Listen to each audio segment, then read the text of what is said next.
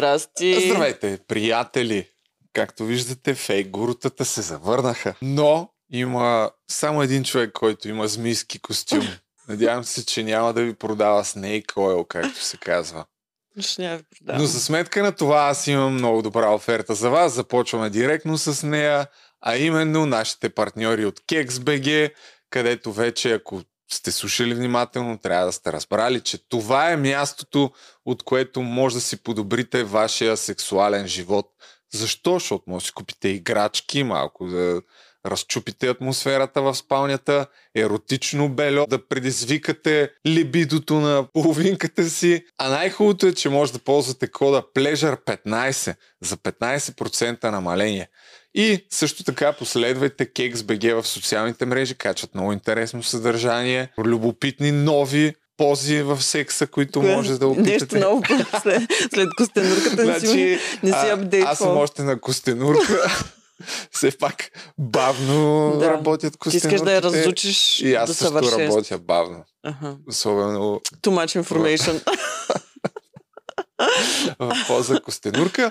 Но, Йоана, как са нещата в бизнеса? добре, при тебе добре ли съм? Да, такова ти кажа.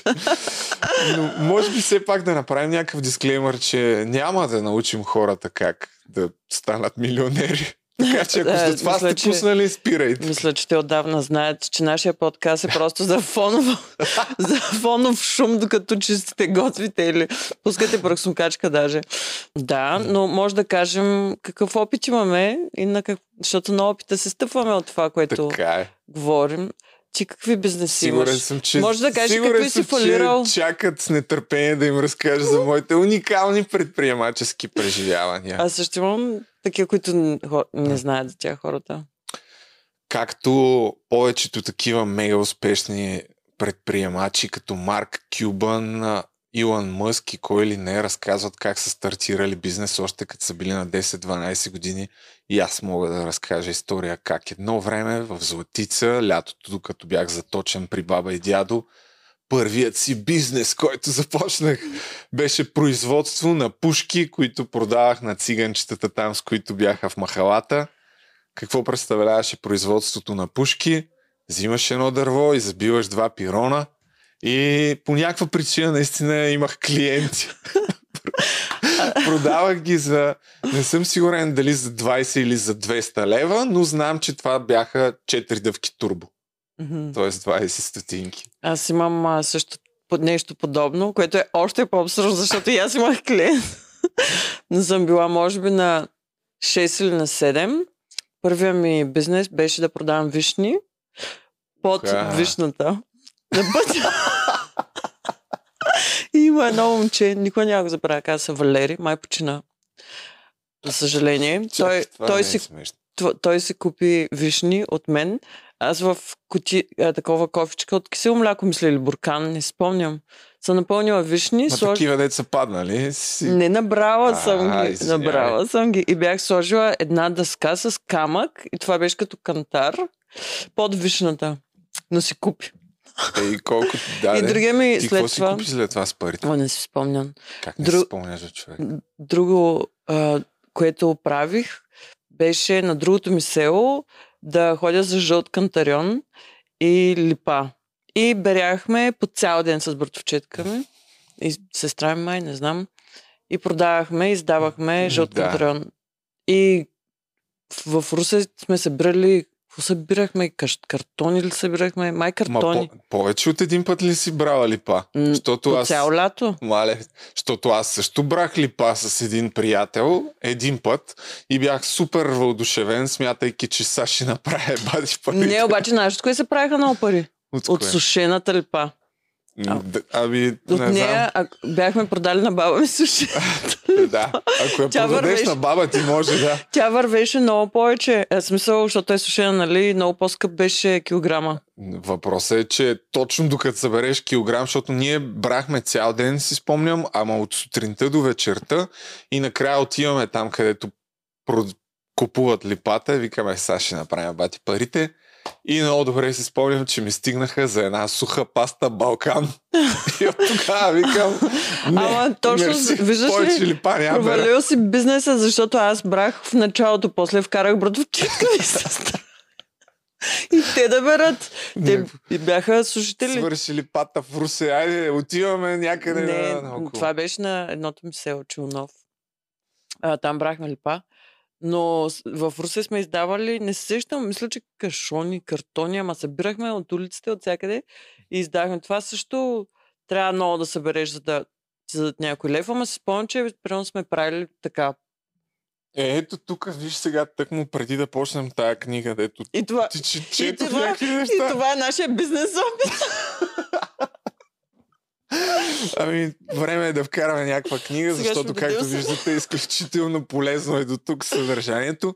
Тая книга си я купих преди известно време. Навигатор на бизнес модели. Тя не е да седнеш да я Ау. четеш, е такава от до, но има над 55 бизнес модела, които ти обясняват кратко кога са произлезли, какво представляват и долу-горе за какъв тип а, бизнес са подходящи и кои са пионерите. Та, това с връщането на буклук, ако прием, че хартията е буклук липата, не, е точно в този тип, който на случайен принцип отворих преди малко. Забравих как го бяха кръстили, но да, още от древна елада произлизал, смятай. Мгм. Да Да, кажа, връщаш че нещо и да го ако- ползваш пак след. ако има някоя книжарница да ни стане спонсор на епизодите, защото искам да направим тема образование, ма Любчо не ще. И знам, че ако има книжарница Да. спонсор, ще се амбицира. Да, пишете на само .top.реклами. Имаме, между другото, едно съобщение, след като качих с стори вчера, но не съм отговорил още. За Не какво? искаше. Еми, питаха ме какви са условията да участват. Ще им пратя. Имам презентации, подготвена всичко точно. Фейгора. Така че пращайте и вие. И ето, това е бизнес. Това е бизнес. влизаме в темата Но за чакай, бизнес. кажи за другите ти опити в началото. Да, да изчистим нашите опити, защото... То ще свърши времето. м, да, Добре, и, кажи, набързо не, не Зна- задълбавай. Значи, набързо, аз а, някъде като бях още на 18-19 години, в главата си имах идея, че искам да съм предприемач, без много да разбирам, нали, като повечето млади хора, според мен на моята възраст. И първото нещо, което вече реших, че ще опитам реално да направя, беше точно на около 18-19 години, тъй като имам в нас картинки такива стари, от стикери от Евро 9.6, картинки Турбо, ала бала. И не знам по каква линия, но стигнах до стикери за футбол и правих някакво проучване, писах на някакъв сайт, който и до ден днешен продава такива карти и имах идеята да направя такива стикери. Нищо не стана, освен че направих първата стъпка и писах някакви имейли. След това реших, че мога да внасям билярдни маси от Китай без да имам един лев в джоба, отво... научих за сайта AliExpress. Това пак съм бил на 18-19 години. И гледам, ей, баси, колко са по-ефтини масите в Китай. И си направих, спомням си презентация в Excel, свалях картинки и мисля, че я пратих на един-двама такива български клуба по билярд. Мгм. И там приключиха нещата, но не ми се получи Мгм. работата. Какво да, още ли да разказвам? Е, кажи, какви, какви, кажи Ми, от може какво би си минал. първото нещо, което стана реален бизнес е докато бях студент, не знам в кой курс, а, понеже копираш от родителите си, а нашите освен учители се опитваха да развиват някакви мега малки бизнесчета. Имаха а, един-два вендинг автомата в търговище и аз започнах и аз да търся къде мога да сложа вендинг автомати. И разбрах, че университетите, да речем, правят такива търгове, които са на 5 години. И ВИАС имаха търг за 6, мисля, че бяха вендинг автомата, кафе автомати. И аз нямах фирма, но в условията пишеше, че и физическо лице може да се яви. И аз се явих на този търг, като преди това обикалях в общежитията и от врата на врата питах хората колко често пиете кафе от вендинг автомата, каква напитка пиете, чай, кафе или мляко с какао, защото се опитвах да разбера каква цена да дам, защото нямах никаква представа, нали? И направих се някакво проучване от около 100-200 души и пуснах там някаква оферта И се оказа по някакво странно стечение на обстоятелствата, че спечелих търга, защото бях единствения, който си беше попълнил правилно документите. Имаше примерно 3-4 фирми още и всичките ги дисквалифицираха и аз спечелих. И всъщност тогава по някаква странна клизма в този период, ами защото трябваше да купя 6 машини, които струваха около 12 000 лева, аз нямах тия пари, но по странно стечение на обстоятелствата ме избраха да участвам в сделка или не. И оттам спечелих 12 500 лева. Сериозно? Да, и си купих 6 вендинг автомата. Като цяло винаги съм имал късмет за доста такива неща. Обаче аз имам теория за късмета. Късмета човек се го предизвиква. Ти си направил някакви действия в тая посока, за да ти се случи нещо после. Значи аз имах гримьорско ателие във Варна, когато бях на 20. После имах два магазина втора употреба. И то а, магазините втора употреба след сватбата ми, там на 24, значи някъде съм била, нали, на сватбата хората си дадат подаръци, пликове. И се събраха там Да. някакви пари и бившия ми мъж вика, ми прави ги ти нещо, събери ги или whatever, какво решиш. И аз разцъках една вечер до компютъра. Аз винаги съм обичала много да си купувам дрехи. Втора употреба. До ден днешен си пазарувам дрехи, може би основно даже от втори употреби. И купих половин тон дрехи от Германия. Купи половин тон дрехи. Колко, колко гости сте имали на сватбата, бе? половин тон дрехи, втора употреба от Германия. С контейнер ми ги занесоха в България. Отворих втора употреба в Руса и във Варна. да, и това тогава май си направих първата фирма. Те съответно фалираха. Аз дрехите. Еми, дрехите, честно ти кажа, не помня къде, какво сме ги правили. До последно работиш, той е във Варна, имах партньор, ам, който аз направих инвестицията, ама той се грижеше там, работеше в магазина и не знам, накрая викам, той ги разкара някъде тия дрехи. А, Е, ние продадохме доста от тях. Смисъл, ние, ние работихме известно време, примерно във Варна, мисля, че близо две години работих. е. Да, в Русе по-бързо, защото сестра ми работеше там. И беше тотална щета. Те как се купуват дрехи на килограм, половин Да, тон? Какво? да.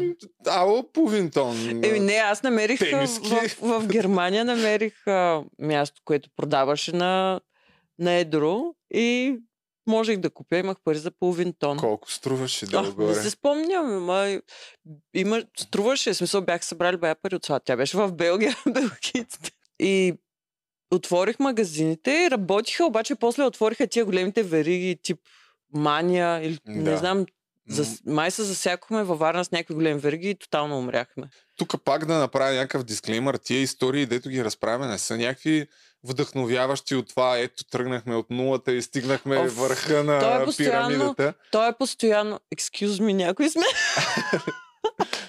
Но Не още, но, но ще. Да, да. Но си спомням, че аз тогава в този период бях доста доволен, защото не съм сигурен дали това ми беше първото бизнес начинание или списанието, дето правих, беше преди него. Ма долу-горе се застъпиха, мисля, че, но тогава, тъй като нямах кола, а тези вендинг автомати трябва да се зареждат. Мгм. И от складовете на Едро, като си купуваш кафе, баркалки и такива работи, трябва да направиш поръчка за минимум 100 лева, което означава, значи 1 килограм, си спомням, че беше около 12 лева. Примерно купуваш а, 8-10 кила, които да разсипеш с машините и аз си ги поръчвах точно пред те бях в студентски град, пред единия блок идва буса такъв и аз с един голям сак и ми ги стоварваха на тротуара, товарях в сака и обикалях и нямах, нямах склад, нямах такива работи. На пътя. Виж какво, човек, ако има желание, винаги намира начин да фалира, да Да. Винаги може да намериш начин да загубиш парите. Но да, там припечелах някой лев и след това, след като не стана другия ми уникален бизнес с а, списанието, започнах и една работа и си бях pretty good за този период. Си бях доволен. И после заведението, студентски. Заведение и тия работи, но това вече е след като спечелих картицата, когато имах някакви пари все пак. Иначе преди това правих един безплатен гайд за заведенията в Да. София. Тогава имаше програмата, което още го има. На хартия не знам дали го разпространяват, но имаше една седмица в София. И Go Guide. И се появява конкурента им Джамбуре. Което всъщност се появи, защото тогава живеех 57 блок студентски град, ако някой живее там. Защото имах а, просто идеята, че това ще е уникален бизнес. Няма как да не намеря поне 100 заведения, които да ми дават по 100-200 лева на месец, да им сложа една страница в тъпото списание и аз си правя сметката, маля, колко пари ще изкарвам. Но първо трябваше да намериш нали, хората, които Мгм. да ти дадат парите. И всъщност обикалях тогава продължение на месец и половина обикалях от сутрин до вечер от студентски град на 280 или 94 и в центъра и обикалях всичките заведения. Фащаш, приемам Христо Белчев и всяко едно заведение, което влизаш, а здравейте, мога ли да говоря с управителя? И имах един лист А4 с един ценоразпис и две мостри си бях направил на Мгм. списание и като ме питаха, може ли да ми го оставиш? А, извинявай, ама забравил съм, нали, само това ми е, трябва да ида още на 10 места. Нямаше как да го оставя, защото бях дал 20 лева, примерно, да ми направят две мостри на това. Но събрах за месец и половина 3500 лева, с които всъщност издадох първия брой Мгм. и бях супер щастлив тогава. И си мислих, е, бас, сега, сега Тръгна. ги убихме. Потече. Да. И събрах 3500 от реклама, но проблема беше, че нещата, които им бях говорил, че ще се случат след това. Не се случва. Ами, да речем, че списанието имаше една идея по-беден външен вид от моята мостра, която беше с дебели корици, Ага. а другото, след това не стигаха парите. Аз бях казал, че ще направя 20 000 тираж, а направих 15 000, защото нямаше пари за 20. И защото, а които след това, понеже е безплатно, трябва да ги раздадеш. Това е другия Мгм. проблем. Че след като събрах парите, помолих двама приятели, там се включиха. Единия пишеше статии, другият с рекламата и с разпространението, алба. Но обикаляхме сами ги давахме Мгм. примерно в подлеза на метрото и давам. Но бързо осъзнахме, че 15 000 бройки са прекалено много, просто е така да ги раздадеш и половината сигурно ги фърлих. Но общо за 6 броя изкарахме 60 000 тираж. Това също беше много ценен експириенс от гледна точка на това, че развих добри сейлс умения. Мгм. Защото влизаш и говориш с хората и ги убеждаваш да ти дадат пари за нещо, дето. Що да ти ги дам, нали? Тоест Да. повече в тебе инвестират. Ще станеш е страхотен хербой. Да, между другото, да. И да, но аз съм правил доста такива малки проектчета, но това ми е по-скоро един от основните Мгм. проблеми. Да. Фокуса. Айде, Да. спирам да говоря. Не, не, не говори. Еми, защото ти ме говоря. При мен пък след това направих първия път марката за дрехи и око, Да. шивашко ателие. И оттам започна една 10 годишна агония. а, не, не беше 10 Ама- години, ама аз пробвах няколко пъти, фалира първите три. Шивашкото ателие. В Русе имаше едно... Баси, фи, фи, ателието, такова не се отказваш обаче. Не, не, не, аз не мога нищо да зашия, нали се сещаш, аз имах служители. А ти И трябваше... продавах, продавах дрехи, мои модели. Но пък оттам, аз опита, който започнах да набирам, беше с социалните мрежи, защото бях направила страница на марката във Фейсбук и развивах много страстно Фейсбук страницата. И ми става много интересно това с а, социалните мрежи. Имаше клиенти, но просто то производството е толкова трудно и, и да имаш опит е трудно, а пък като нямаш никакъв опит е направо абсурдно. След това се преместих. Бях първо в едно място, след това на друго отворих, после нали в Белгия отворих магазин. И след това започнах да изграждам концепцията за Body в при мен наистина в най-голямата щета и дупка, защото магазина с громоляса громоломно в Белгия, а то там много бързо се натрупват. Да правиш бизнес в Западна Европа няма нищо общо с това да правиш бизнес в България. И той работеше, магазин работи две години, в смисъл работеше добре, но аз се влюбих и Да, ти предния път разказа, като говорихме за работата в чужбина. Да. Но две години, т.е. се бил на печалба все пак и в един момент. Еми аз издържах от Да. този магазин, но в един момент аз почнах да ходя в града на Барт постоянно, въобще не стоях там. А то ти си си била... Аз бях, имах шивачки от България, които идваха. Имаше шивашка услуга и пак дрехи. Но вече продавах. Е, този костюм, примерно, беше от. Той а, продавахме, препродавах. Също ходих да правя заре- зареждане. Имаше мои модели и ходих да зареждам от а, Париж дрехи. Е, може да обобщим, че си се занимавала основно с дрехи, значи все пак. И с... Не, а, да, е, после в града на Барт отворих. С грим също.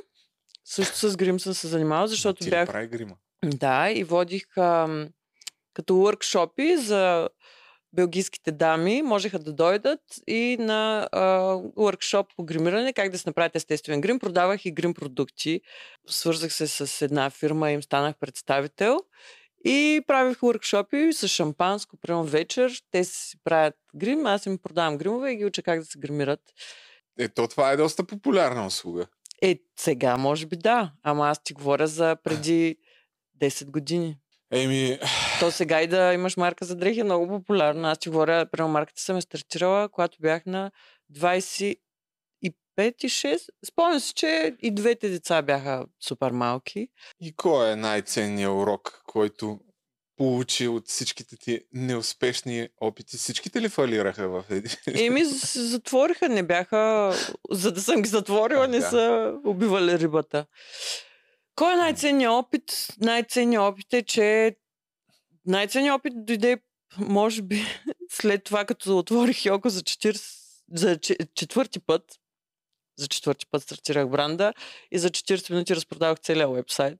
Та най-ценният опит е, че когато искаш да направиш нещо, трябва да действаш в тая посока и да не се обез- обезкуражаваш. За мен, аз съм човек, който много трудно вижда някаква трудност като проблем. Аз съм имала толкова много трудности покрай тия бизнес с децата, с различните държави. Той кой човек няма трудности? Всеки има трудности, но някак съм си изманипулирала мозъка, че за мен това не е никакъв проблем да има трудности. Защото сега, примерно, виждам с хора от моя екип. Най-малкото нещо се случва и, примерно, хората се парализират, не знаят какво да правят, паникьосват се и викам, добре, това е трудност, това е нормално, ще има много такива.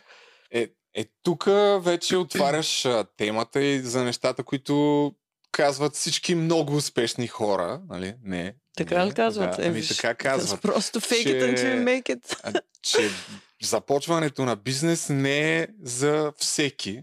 Но не. И всъщност това, че започваш бизнес и ставаш изведнъж изключително богат и работиш за себе си едва ли не само обикаляш по почивки екзотични, въобще не е така. И, Но не е невъзможно. Просто не е не, невъзможно, просто но- не е за всеки, да. но в началото ентусиазма, който те крепи за това, че точно това ще се случи е 2-3 месеца. Това е с думи на Илон Мъск, не е мой.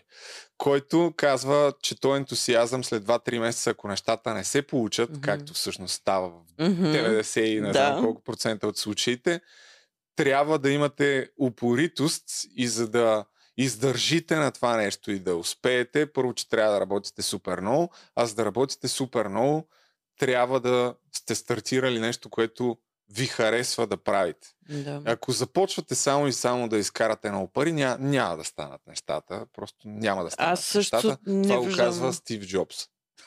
Да, но ти няма как, ако парите са ти единствената мотивация, наистина, ако не го правиш това нещо с желание и с страст, то е толкова трудно да развиеш бизнес.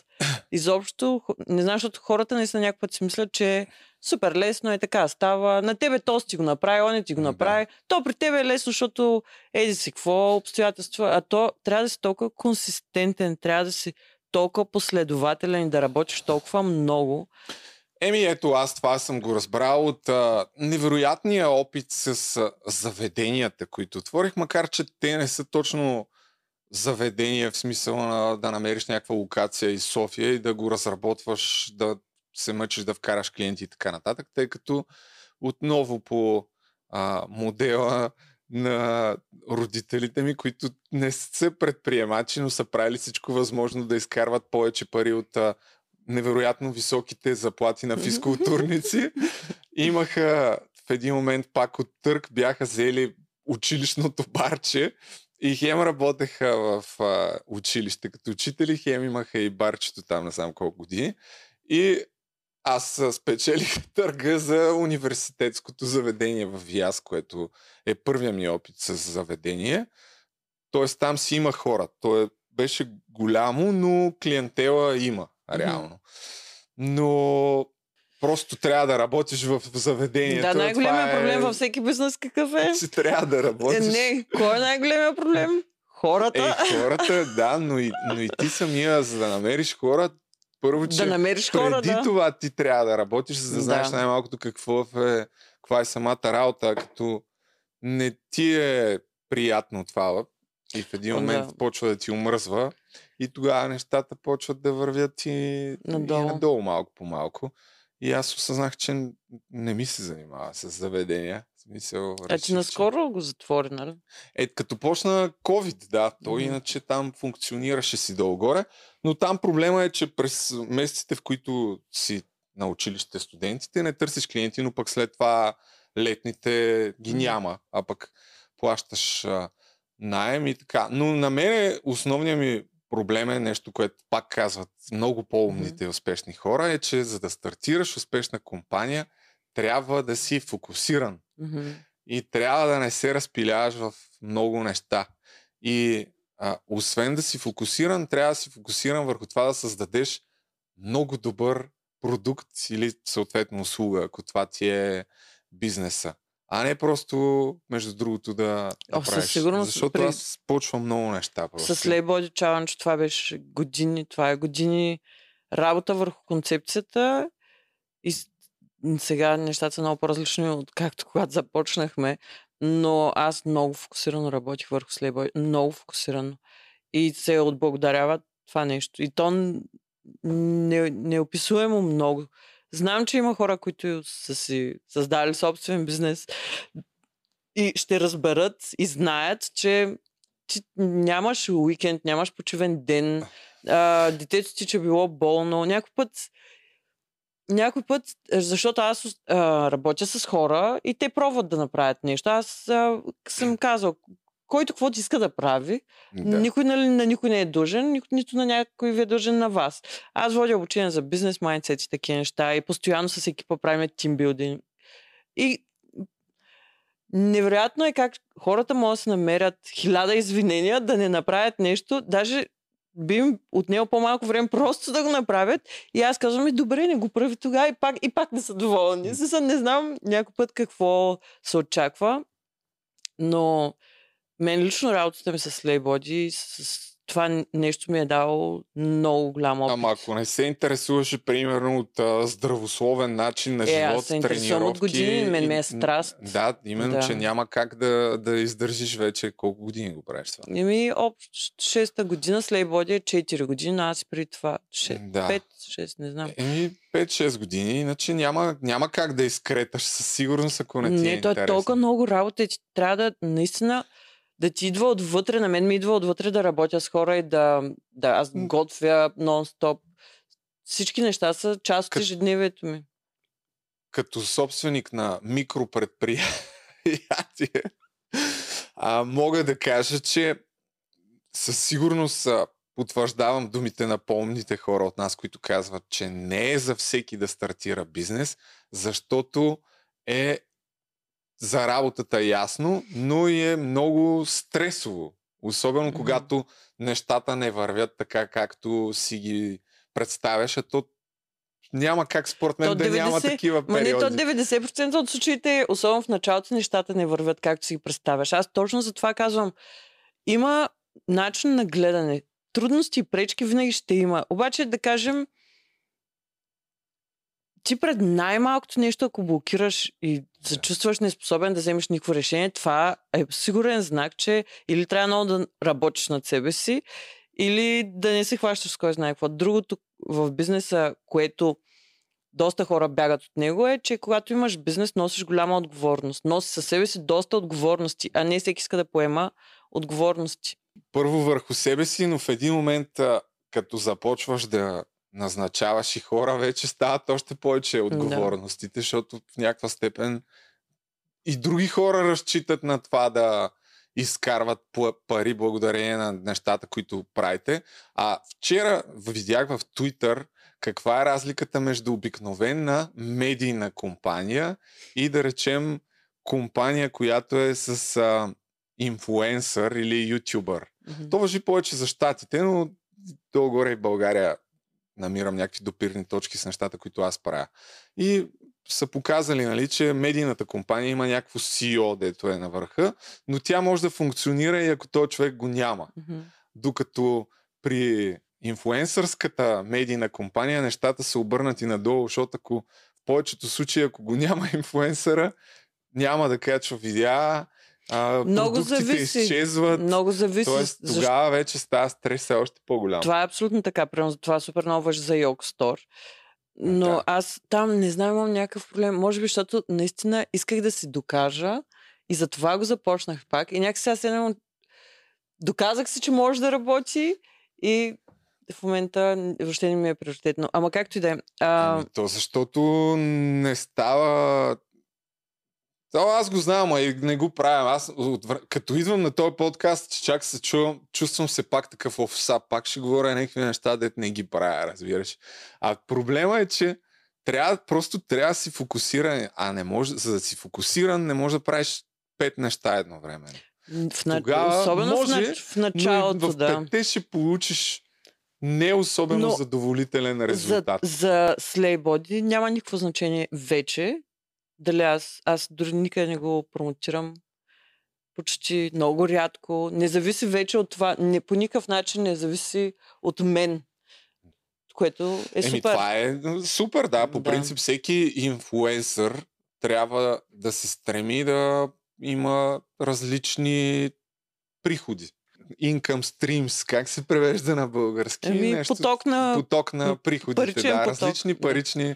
То потоци. не е само за инфлуенсър, защото за всеки човек се отнася. Аз много мисля над тия теми, защото с тия пазарни сривове, какви ли не сривове, то просто търсиш нали, някакъв вариант да имаш някакво спокойствие и да градиш нещо. И аз сега, нали, тая фирма направих с бусовете, която тя ще стартира ли? И ще Скоро? стартира. Е, има време още. Е, е, тя има шанс да, да съществува без това ти да си инфлуенсър, въпреки че това със сигурност ще даде много сериозен тласък. Да. Но това при този тип хора, като мен и теб, е сериозен въпрос, за който трябва наистина да, да се помисли. Защото в България става вече наистина съвсем реално да изкарваш доста пари от инфуенсърство и предполагам, че следващите 5 години Той, ще се е по-така. Ние сме говорили на тази Но... тема. То е реално, обаче отново ти трябва да развиваш години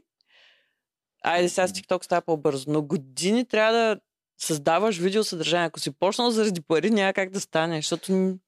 А, това е ясно. Мисълта ми е, че е добре да помислиш за нещо, което да ако спреш да качваш видеа, защото приема може да, да я знам, да си налегло нещо, някакъв инцидент да ти се случи и да не можеш да качваш видеа.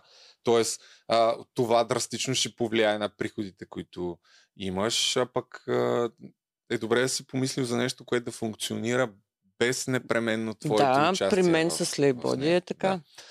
Да. Което ми е и основния аз. Това ми е най-големия приход от всички приходи.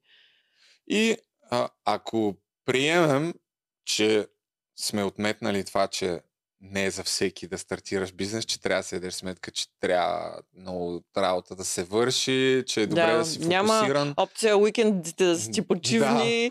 Да, и да работиш бизнеса от не 10 до 6. Да, бизнеса не го интересува твоите чувства. Но ето другото, което е супер важно е, че трябва да намериш продукт, който е много добър.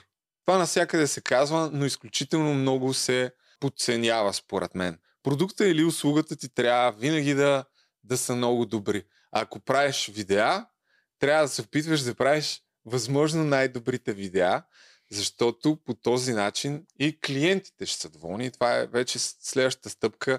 Customer сервиза, Мгм. как се казва на български, Ти отношение, какво ти става, Любчо? Ами, не Забравя да мога. говориш на български ли? отношението към клиента.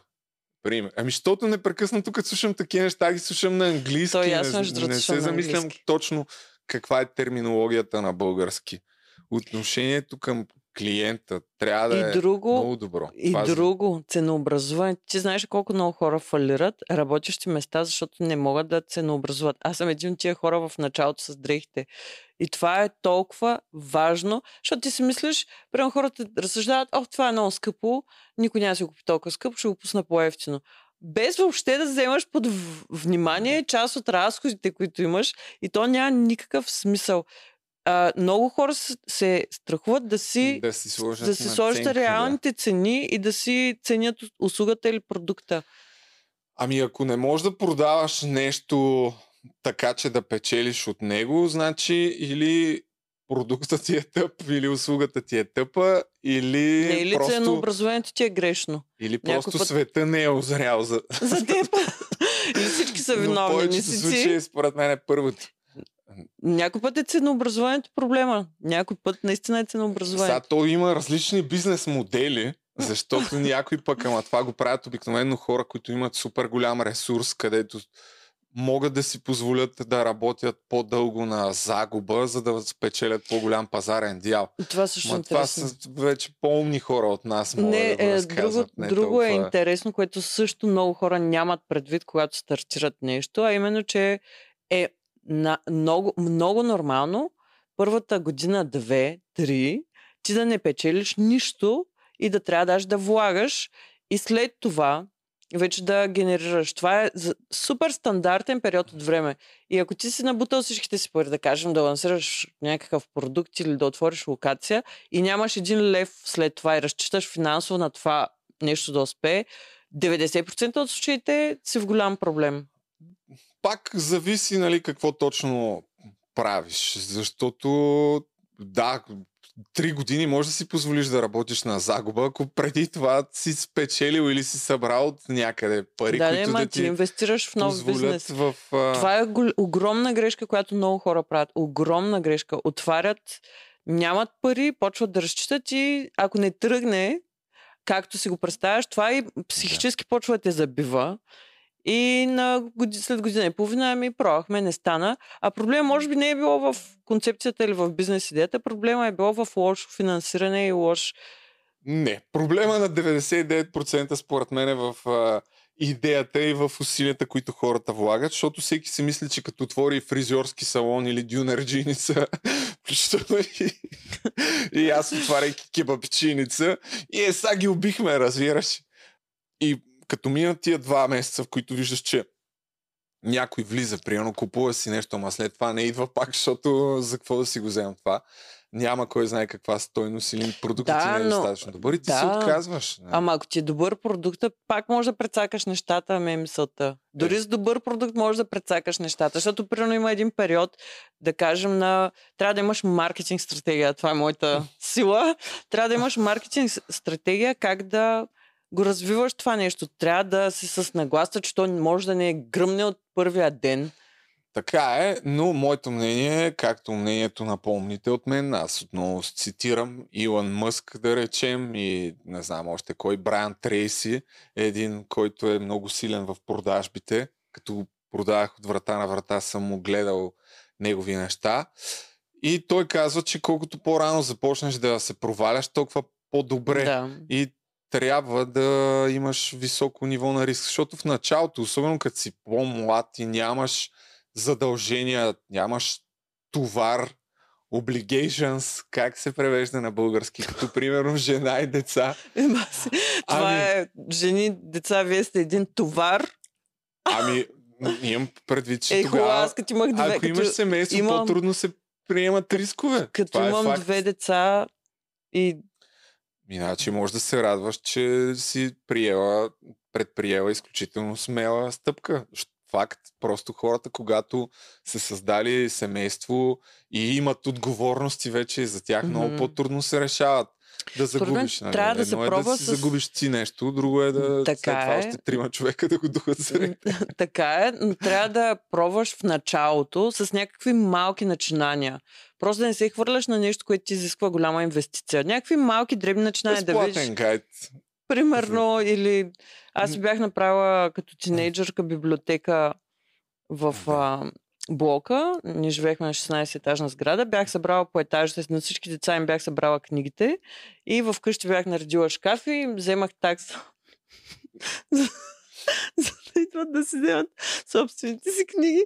Но Много имаше добре. библиотека на блока и тя беше моята библиотека. Мгм. ми, това е много добър бизнес, но може би ще ви се получи на- по-добре, ако сте една идея по-силен от останалите в, в Не. блока или Ема аз събрах на всички лелеви. книгите, т.е. ти с примерно един лев имаш достъп до книгите на целия блок. Ло- Да, лошото е, че в един момент, ако някой си поиска книгата и вие не му я дадете без да му ви даде съответно левчето, може да се стигне. Не, то беше абонамент, не беше на как ти Но, дай. до, ето, нещо друго сега е много важно. Всъщност, когато се стартира бизнес, на това съм на 1000% убеден, че така трябва да се прави, е Не, желателно, ако ви е за първи път и никога не сте правили, всъщност да се съсредоточите и да започнете нещо, което основно ще ви коства време и умения ваши лични. А не да трябва да набиете 20, 30, 40 хиляди лева, да си купувате някакво оборудване, да отворите магазин или да кебапчиница или всяк, всякакви такива неща, които ще правите за първи път и трябва да, да добиете някакви умения вече след като сте се набутали с много пари. Напротив, в момента има достатъчно възможности да стартираш бизнес, които да ви костват само и единствено време. Нищо друго. Време да научите някакви нови умения. В Slay Body Challenge. Има много бизнеси, които може да вложиш времето си. Да, също така съм забелязала, че когато човек вложи само време, не го взема на сериозно. Не се ли набутал с едни 20, 30, 40, 50 хиляди евро? Ами, м, Да, не, и да, и не. Защото пък ако стартираш нещо и нямаш пари, нямаш някакъв заработен ресурс, е много и нямаш опит. В смисъл, много по-добре е да опиташ нещо, в което ще ти коства много по-малко ресурси. Това е все едно, примерно, някой, който никога не се е занимавал с YouTube, да му кажеш, намери си монтажист и сценарист и почти да правиш видеа. Знаеш кога Аз ще съм- стане? Аз Никога. съм съгласна, но опита ми показва, че когато хората са вкарали пари, самия стрес, примерно да имат найеми, да имат кредити, ги кара да работят повече. Ако само време са вкарали, почват, а, то... Е, това пак е до личните амбиции на всеки един човек. Имам Да. предвид, че можеш да стартираш много доходоносен бизнес сам, отделяйки само време. Е, Аз, Да. да. един от моите приятели така започна да прави курсове, като на базата на опита, който е имал и образованието, което е имал и някаква идея, започва да работи по това да създаде такъв образователен курс, който дори там във времето му еволюираха а, пак късмета, може би. Неговата идея първоначално беше да си направи един сайт, след това разбра за този сайт Udemy и реши да пробва просто да направи един курс и да го качи там, който евентуално да му донос, донесе някакви допълнителни приходи. Той стана бестселър в цялата платформа и всъщност рязко му се смени първоначалната идея и план, но единственото, което е отделил е време и труд. Нали, не е имал някаква, кой знае каква инвестиция, свързана с найеми, оборудване и така. Ако никога нищо не сте правили, е добре да прецените в какво сте добри и да си развивате уменията, да ги подобрявате нещата, в които имате добри умения и са ви интересни и около това да създадете някакъв вид услуга, да. която да продадете. Също, защото, да кажем, може да чуеш, аз винаги съм си мечтала да имам, примерно, пекарна. Винаги съм си мечтала да пека торти Да. и неща а, и хората нямат реалистична представа как работи един бизнес. И примерно, защото просто са си мечтали това да правят и сведнъж теглят кредити и се хвърлят. Според мен също може да почнеш да развиваш, да кажем, използваш социалните мрежи, да развиеш някаква страничка, да правиш някакви дребни неща, известно време ти, Да. преди да за, да, за да усетиш как работи света на пазарна економика. Т- Аз съм го казвал винаги и от моя опит, преди съм говорил, че всичките неща са навързани. Всичките неуспехи, които съм правил, след това всъщност са ми отворили някаква врата и съм постигнал изключително много от това, че преди това някаква идея не се е ре, реализирала. Просто Да. уменията, които съм придобил. А, Точно трябва да, ги придобиеш А, не някак си. повтарям пак какво, тези. кое, докъде е Трябва довело, но- да си дадеш шанс да придобиеш умения. Трябва да пробваш, трябва да рискуваш, защото винаги е свързано с някакъв риск, никога не е 100% сигурно. И да, да не се притесняваш, да не се страхуваш да работиш. Е това е. Че работа ще трябва. Какви са ти твоите бизнес цели? Така, краткосрочни. Моите бизнес цели са да фокусирам вниманието си върху нещата, които да огранича и аз фокуса си върху няколко неща. С е номер едно. В смисъл, това е най-смисленото нещо, което правя според мен. А, бусовете, дрехите. С дрехите в момента не знам в някакъв... Не знам как искам да продължа. Защото всичко е наред, те се продават, аз нямам проблем, но не правя нови неща. А имаш ли още така количество? И ми почти от нищо няма номера. И сега въпросът е да вложа ли време и енергия да... Защото имах проблем с кроячки, пък едната не щеше да прави модели, пък другата какво искаше. И сега си мисля да вложа ли толкова много време пак и усилия. Аз в смисъл знам, че ще се продадат нещата, ама дали искам да вложа времето и усилията. Малко съм на кръстопът, иначе бусовете, компанията с бусовете ни всякакваме втори и ще го правим и него и ще ги пускаме под найем. Кога? Юни. Не знам, не, не, няма да е юни. знае. Когато не се- стане. Когато стане, нека не се стресираме излишно. Страхотно. А ти, какви са твоите? Моите планове са свързани с това, което няколко пъти намекнах, с фокусирането, на къде искам и аз да си фокусирам нещата, защото когато си изключително способен и талантлив, имаш, Това е имаш много възможности, Да. просто не знаеш къде Поличба и точно да, да наказание. огрееш. И всякакви видеа, които ти се въртят в главата да направиш, но това искам да направя малко, да си отделя нещата, една част от тях да не зависят толкова от мен и да са, що годе, самостоятелни. И ще се опитам също да стартираме един крайно амбициозен продукт, от който много по-вероятно е нищо да не стане и просто да се набутам, но така или иначе съм решил, че на 1000% ще го пробвам. Аз го знам. Но в, да, Той, който знам ли? да, но в Да. момента чакам първо да ми се регистрира марка. Запазвам си марка, Аха. защото този път ще ми трябва. За други неща, които съм правил, мисля, че няма смисъл, но за това ще ми трябва. И ще пробвам това да направя, което би могло евентуално в един крайно оптимистичен вариант да се превърне в някакъв продукт, който не зависи от моето участие, но пък а, без моето присъствие онлайн едва ли ще стане. Не, няма да стане смисъл. Но на следващия етап би могло да, да съществува Да. без мен. Това е така предизвикателството, което тая година ме надъхва по някаква степен. А от чисто финансово, кое е от нещата, които правиш, смяташ за най-рентабилно? Е, нещата, които са свързани с а, видеопродукция. Мгм. Иначе, от, ако трябва да кажа кой ми е най-успешният бизнес проект, сега не мога да се изтъкна тук като някакъв изключително успял бизнесмен, със сигурност, смешно ще, но от гледна точка на стартъп проект, който е сайта за видео поздравите, Мгм. той, той, бе- той е успешен от гледна точка на стартъп проект, тъй като малко след като го пуснах, намерих инвеститор. Сега други въпрос е дали за инвеститор е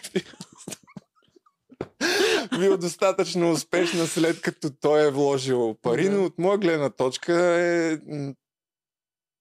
successful проект. Хайде да блицнем, защото ще снимаме веднага и втори епизод. Ще разберете какъв е той. Смяташ ли се за бизнесмен? Да, и то с много голям... Колко сантиметра? По-голям от това. Развили ли сте поне един успешен бизнес? Само един да беше. Е, Беше трудно, но да. Бе, Падна голяма борба, но стана. Колко пари изкарвате на месец? недостатъчно. Винаги може повече. Пет пъти повече от тебе, Иван. Как се става милионер? Е. Трябва да питате някой друг. Значи, има една криптовалута. Дайте три съвета за успешен бизнес. Бъдете фокусирани, правете по-добре нещата от конкуренцията и намерете добър екип. Пазара никой няма да се адаптира към вас. Вие трябва да се адаптирате към пазара. Трябва да имате тик скин или да, да може да носите на напрежение, натоварване и стрес. И много важно, трябва да се грижите за себе си по някакъв начин, за да не стигнете до нервен срив.